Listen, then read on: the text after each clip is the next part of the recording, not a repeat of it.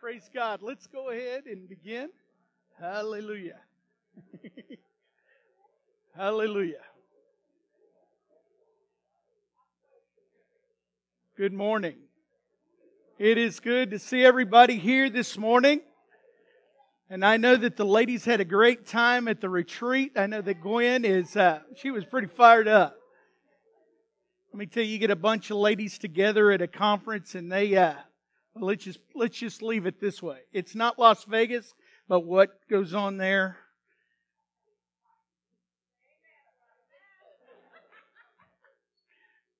If you have never, ladies, if you have never gone on a retreat with them, I want to encourage you next year to sign up and go. Uh, matter of fact, I think that every year it it helps our church as much as the individual as they come back. It's just the same way with their young people when they go to camp and uh, just just get fired up. Uh, we have some things in the plan planning stage for the men's ministry, so men, get ready. We're going to have some good things going on.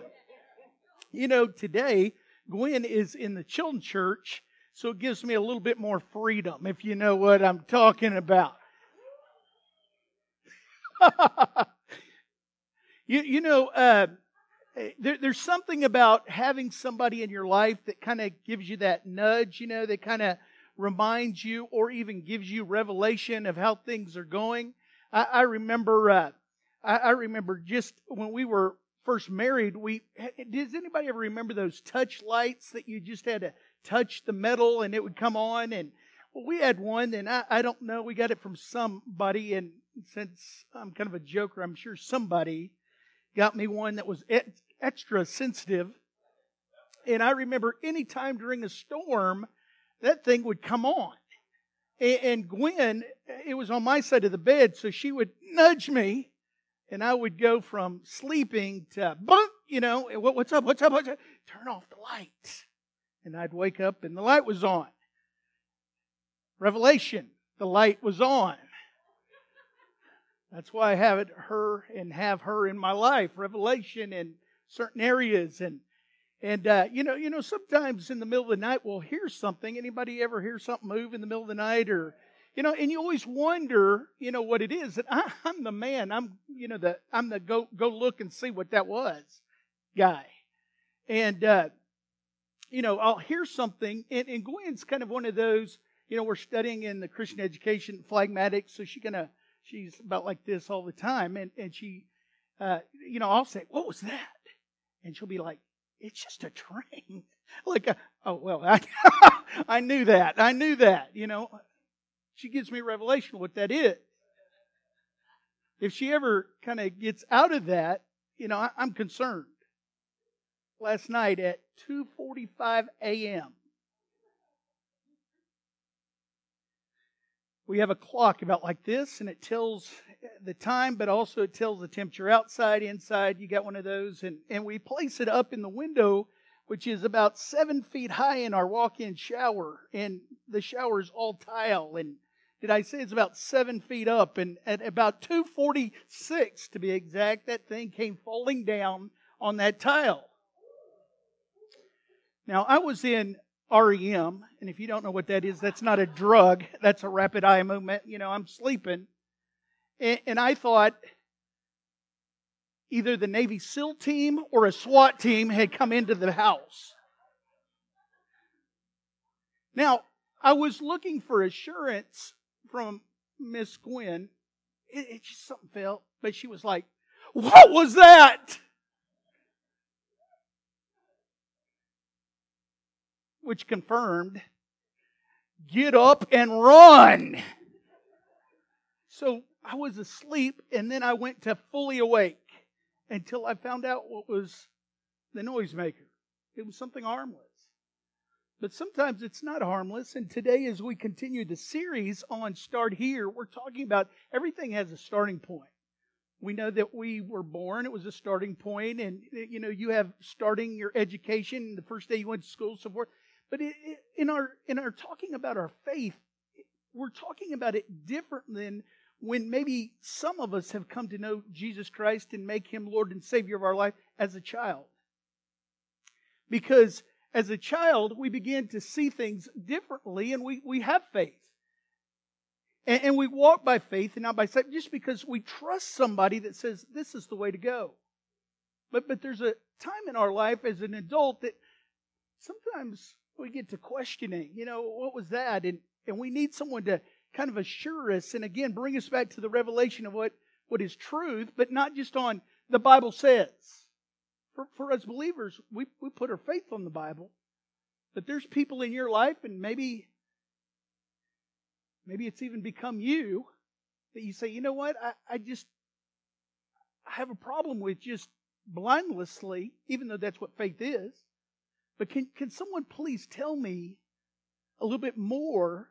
And as, a, as an adult, I, would like to see it and, and maybe decide for myself a starting point in my faith. And some of you might be saying, you know, I want to relaunch my faith because I've gone through things and I've the things that I've heard just didn't line up. Maybe I, so that, that's why the energy that we we put into this sermon series on Start Here. You know, there's something that I know about you, and I know about all of us. Let me let me just ask because I'm going to have a time of confession. We're not Catholic here today, but we're going to all just kind of be honest, if you will. I know about you is that you've gone through a time, sometime in your life, that you've negotiated with God. Huh?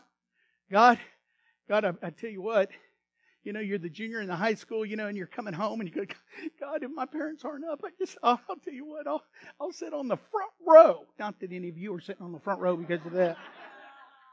But, but you know, I, I'll sit on the front row if my parents are asleep. If I just, you know, you know and then some of us are, you know, like, God, we're not ready to have a baby yet.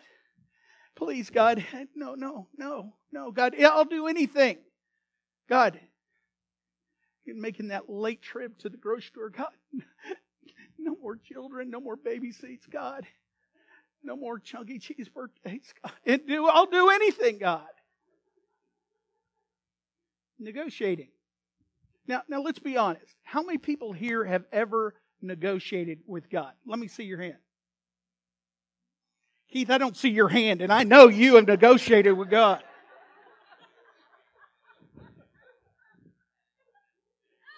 Do you know why I know that? It's because I know that it's a fact that even atheists will negotiate with God if the situation gets to a point where it's totally out of their control and they can't do anything about it. They get to the place where they go, you know what? I don't know if there's someone out there somehow, some way Somebody that, that has maybe built up even what they consider a resistance about the Word of God, and they'll say, God, I, if you're out there, please. I'm in a situation where I'll do this. Now, now let me let me give you two assumptions. If you've ever been there and you've negotiated with God, the, the first thing is that you have to have a lot of faith. You, you might say, well, I, I don't know if I have a lot of faith, but you have to have a lot of faith First assumption is that you have to assume that God knows you exist. And, and, that he, he knows your situation and He's willing to do something about it. Those are all assumptions on your part. And then you have to assume that He really even cares about your situation. But here's the second assumption that I've, I've found out is that, think about it, that when you negotiate, you think that you have something that God wants in order to trade for what you want. And a lot of times, what we negotiate with is we think that He wants our obedience. And we say, God, and we start chopping our feet. You know, I'll do this, I'll do this, I'll do that, I'll, I'll give more. Because apparently everybody says that you want more money, and God, I just, if they say it, I must be. So I'm going to give you more money, and I'm going to find somebody, I'm going to help a little lady across the street. I'm going to, and we start pulling out all these things that we think that is going to get His approval. And therefore, we're going to move the hand of God because in negotiating with Him, we have this, this mindset that there's something that He wants that we have. But here, here's the thing when, when you come to know Jesus and, and you know Christianity and, and you begin to see this picture, the thing about it at the epicenter of this whole belief system is that God doesn't have anything or you don't have anything that God wants. But it's what God has to give you that it's important. See, see, as, as people, we begin to think that if we just do this thing, if we do that thing, if we have this formula, if we, if, if we then we'll get God's approval. We'll go to church more. We'll spend more time on the things of God. We'll, we'll do the things that we think He requires. Can, can, can I say it again? It's not, it, it's, it's in the Christian faith, it's not about God getting something from you, but that God wants to give you something. God is, come on, God is the creator of the whole universe. And when we begin to really meditate on that for a minute, there's something that comes over us that when we understand the fact that He is not trying to get something from us, but trying to give us something, the, the one word that sums it all up that sometimes really is so uh, amazing that, that we can't even grasp it. We, we can say it in English and we can kind of talk about it and discuss it in small groups. But we just can't really grasp it. And the word is grace. Can you say that with me? Grace. Say it again grace. The, the word that I learned when I was young, grace, is defined this way unmerited favor. Unmerited favor. Undeserved favor. Getting something for nothing. Something that I don't deserve. The person that receives grace doesn't get the their chest popped out and go, Did you see how cool I was? I got grace. No, it's always the person giving grace that is the person that is that looked at as the hero. Now, now let me give you this, because sometimes we get mercy and we get grace confused. But th- this is going to be revelation to some of you. Mercy is not getting punishment for what you deserve. How many people have ever cried for mercy in your life? A lot of times it's when the policeman comes up to your window, right? Please, I deserve a ticket, but please, mercy. But see, grace is an upgrade even from mercy. It's not getting what you deserve, the punishment you deserve, but it's getting a reward for it. It's Jesus Christ dying on the cross for us as Christians that we believe this that what we deserve is hell, but when Jesus comes on the scene and dies for us, not only do we not get hell, hallelujah, that would be great, but the reward is that we get to choose heaven. We get to choose something that we not only didn't deserve, but we get a reward. That's grace. This is the way that I read it is mercy and grace are two sides of a coin, and the coin is love. Humans are weak and unworthy we all need God's mercy and His grace. Mercy takes us to the path of forgiveness, while grace leads us to reconciliation. Now, this morning on the, on the subject, in, in talking about an adult starting point for faith, I, I want to look at a passage in the book of Ephesians. And, and if you have your Bibles, I, I want you to highlight this because this is a passage that can stand out in those when we sing about He is the light in the darkness, and when we go through the dark times and we go, you know, where are you? That we bring this back up to remember this. And again, it brings us back to that point of saying, God, your grace is amazing. Now, now to, to make his point of, of here's Jesus and he is the grace giver, you know, and what he did on the cross. But to make his point as a personal example to the people of the time of Ephesians, he chooses the Apostle Paul. He's a Christian killer. And he's going to take this man that has been in this spot for so long as a Christian killer, a persecutor of actually the church that's going on, and he's going to take this guy and he's going to give him revelation of his love, his mercy, and his grace. And Paul's life, Saul, is going to come to Paul a new identity in Jesus Christ as an example of grace. So th- this morning, sometimes you know, in, in, a in a service like this, you know, I could be preaching and and there's somebody over here that's hearing it different than over here, and someone over here is going, "Wow!" But this person's going, "I knew that." So let, let's all stay connected this morning when I say this. All of us were sinners.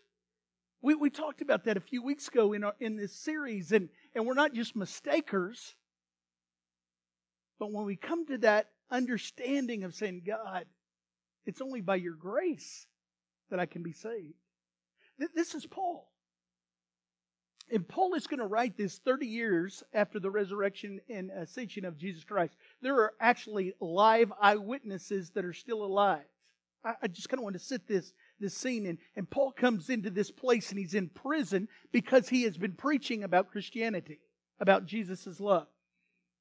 And sometimes we don't understand that. Why would people be against that? But for them in this time, it was going against. You got to jump on one leg and you got to whistle Dixie and you got to do all these things in order to be forgiven.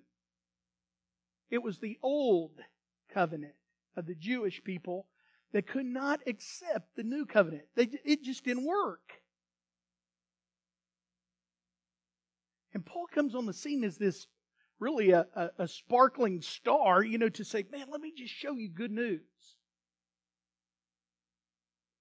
He's in Rome, he's in prison, and he's writing to a group of people that he doesn't even know. This isn't necessarily just a church.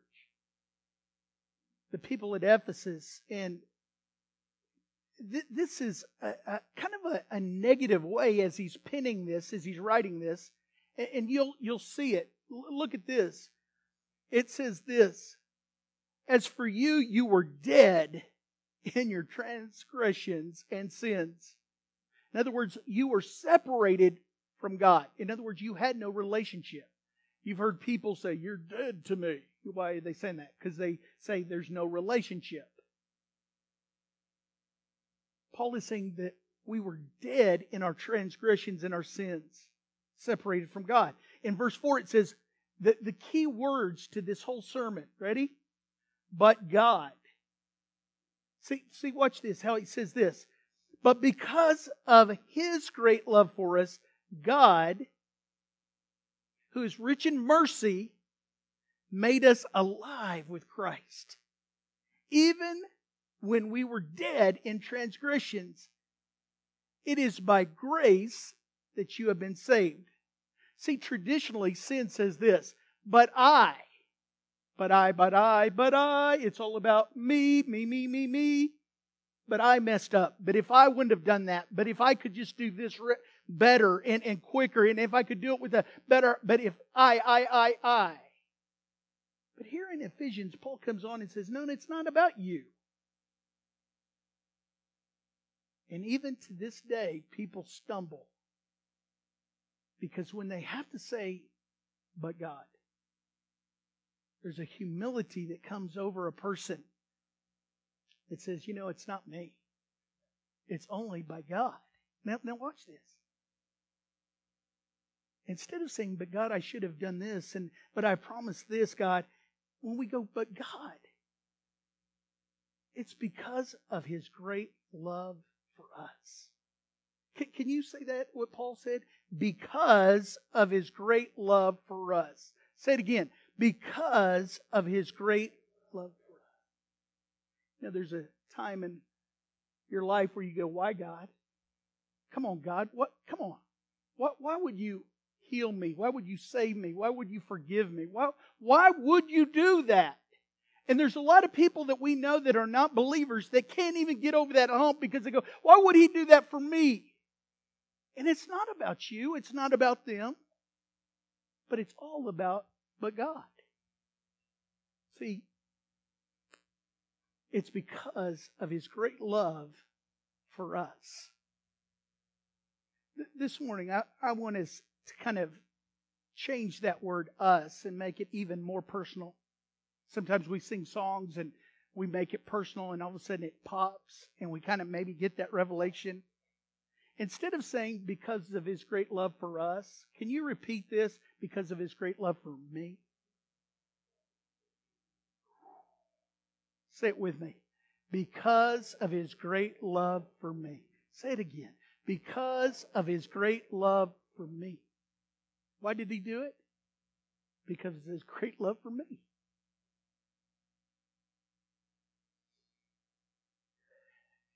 If we go back and finish that passage in verse 4, it says, But God, who is rich in mercy, made us alive with Christ even when we were in our transgressions. It is by grace you have been saved. Now, now watch this.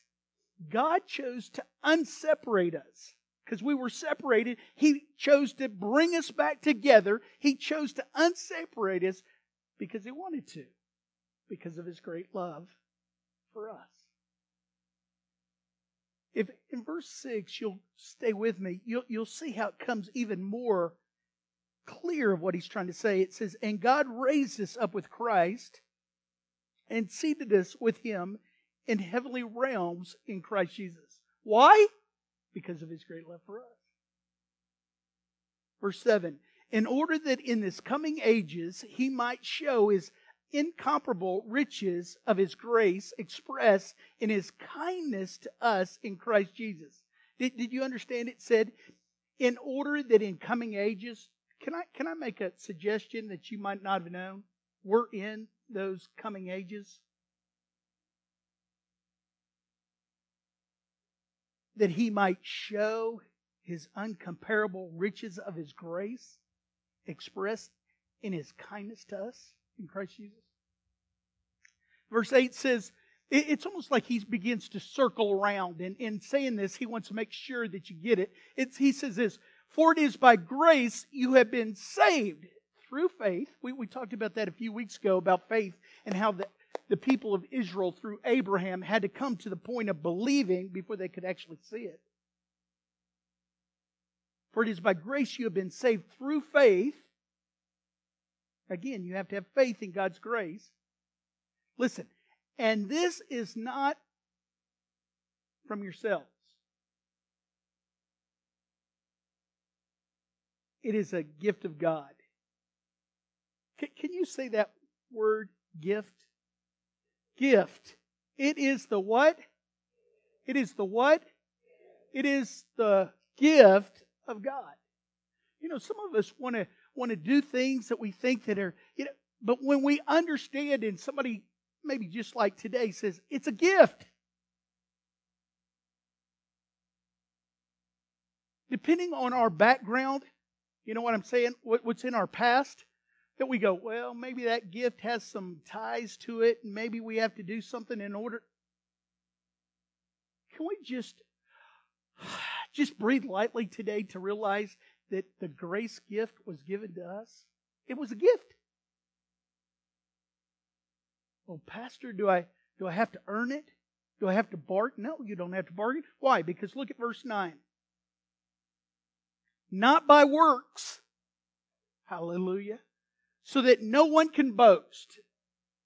See, there's someone in here that says, you know what? I have been a Christian all my life. Not only have I not drunk a beer, but I don't even look at a beer. And that includes the ones with hair. Harry, okay.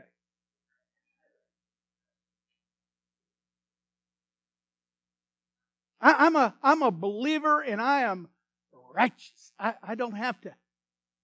See, see, so many times again, if we're not careful, we begin to think that the gift was given to us by how? By our own doing, our works. Not by works, so that no one can boast. For we are God's handiwork, created in Christ Jesus to do good works, which God prepared in advance for us to do. See, God did not leverage your goodness for grace. God leveraged his character for grace. It's not something that you did in order to get grace. Now, now listen to me, because that's the theological part of this message. Let me give you something that's very practical. At the end of the day, when you are deciding on what you're going to do in your faith, and this morning as an adult, it could be a relaunch of your faith and saying, God, I want passion again. Here's the question that you've got to come up with in a good starting point of your faith, and that is this what standard will you use to determine where you stand with God? Is it, is it your behavior or is it God's grace?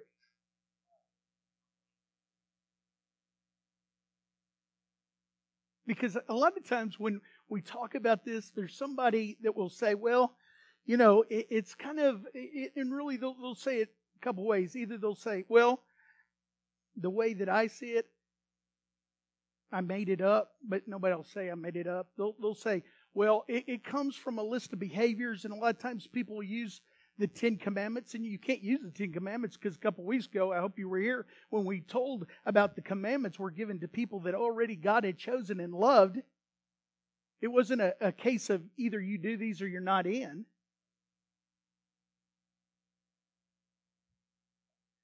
and there's some people that'll even go to the New Testament and they'll look around for certain behaviors and they'll go, the Sermon on the Mount. And let me tell you this right now. There's no, have you ever read the Sermon on the Mount? Whoever uses that? There's no way of living like it. God raised the standard so high, He was making a point that throughout, without me, you can't do anything.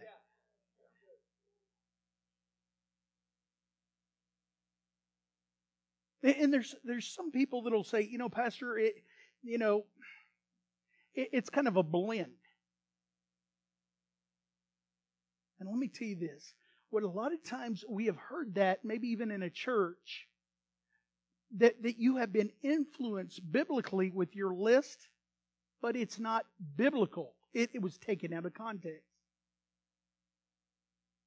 It might have meant for well, it might have meant for your goodness, but so many times people begin to work and work and work and work to try to be righteous.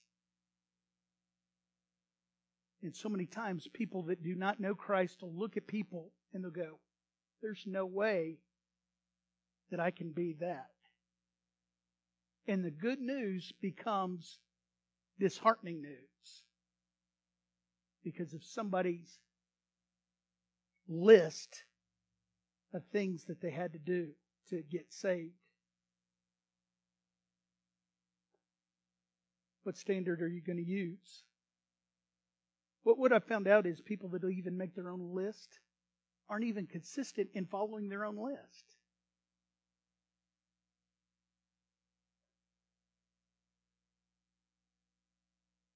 The question is, what will you do for you? Or what will you do and allow God that has already done for you. I want to say it this way. All through the history of religion and most all religions, there's a sense of, uh, in, the, in the Old Testament, and the lights went out in Georgia. All right. Sometimes our lights get hot and they get overfused, but you know what? I know how to preach even up here in the darkness, so you can just listen right here. wow. Nothing like a support team, huh?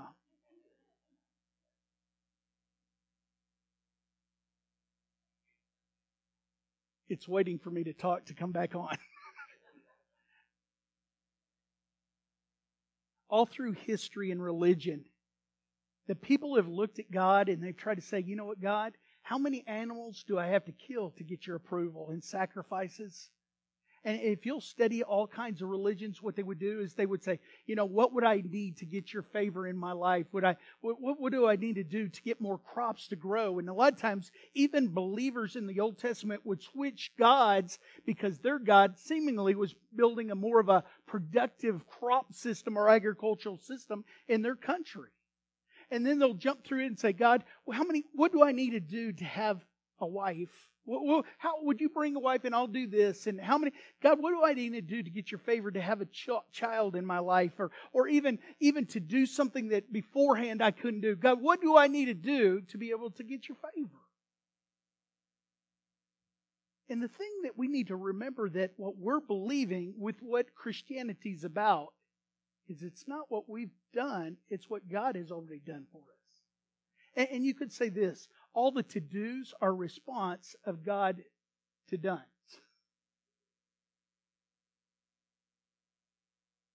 Why do we as Christians do the things that we do? Why do we love people? Why, why are we kind? Why, why do we serve one another? Why do we put others needs in front of ours. It's all because of what Jesus has done for us. And sometimes the world will look at us and go, I, I, I just don't get you. And that's okay. Because it says, even, and, and this is a proven fact, is what man desires the most is unfailing love. And there's something about being a follower of Jesus Christ and doing the to-dones of what he's already done for us and watching those things live out in our life that lives even a more prosperous life than somebody that doesn't. And they go, what, what is different? You're doing the things that seem to be opposite of what everybody else is doing, but you're receiving more joy in your life and more happiness than all these other people that are trying to jump through all these hoops.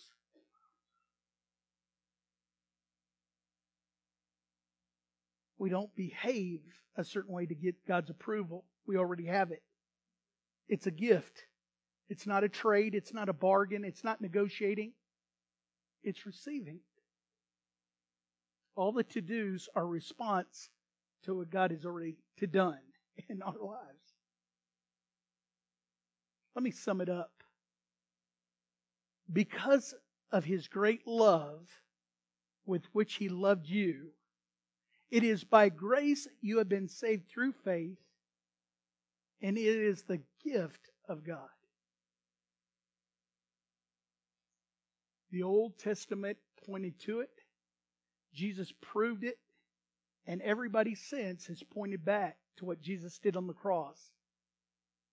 And again said that's the reason. It's by grace that he saved us.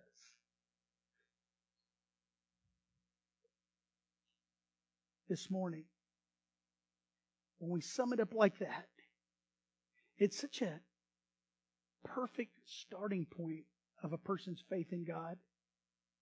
But the thing that we get to the point of saying, oh, oh, I want to start is this. Embracing the fact of the amazing grace of God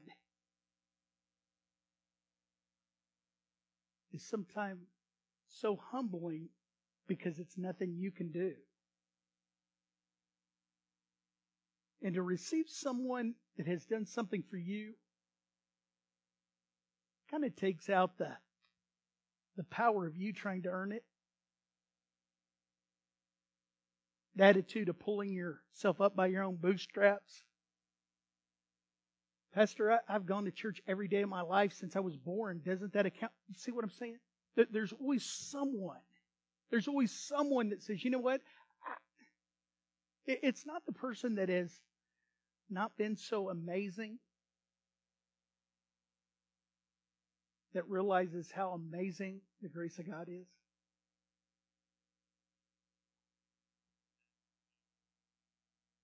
There's things in our life that if we're not careful, we begin to shut down and say, God, that's too good for me. It's because of God's great mercy that He made us alive with Christ, even when we were dead in our transgressions. Can I tell you the only thing that's left if you do not receive the grace of God. And it's something that maybe you're not going to like, but it's self righteousness. And the thing about self righteousness is it starts out holy, but it ends up ugly, judgmental, and it's 180 degrees different than what the Word of God says. So this morning, as we come to the end of this message, it's such a simple message, but again, as somebody here might say, Pastor, I've heard that before.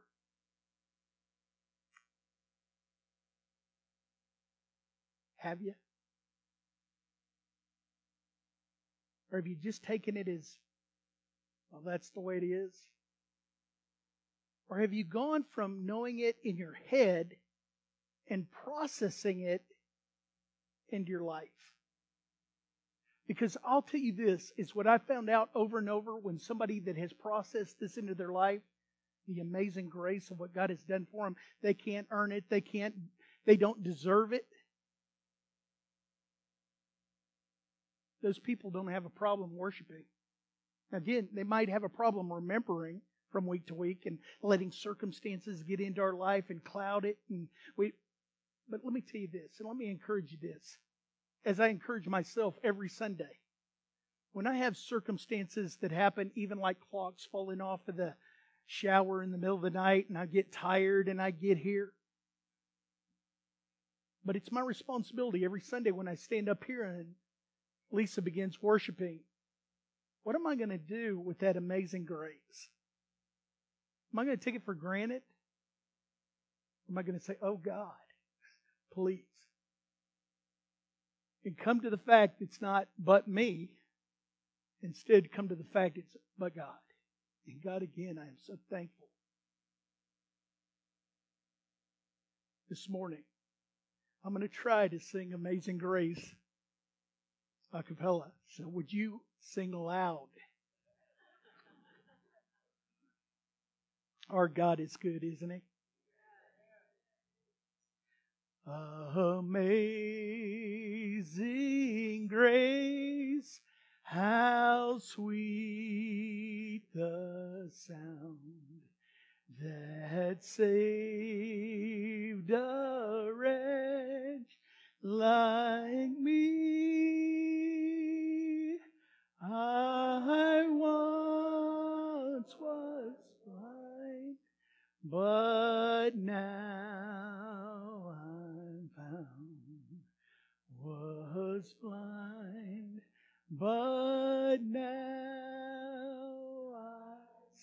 again, will you?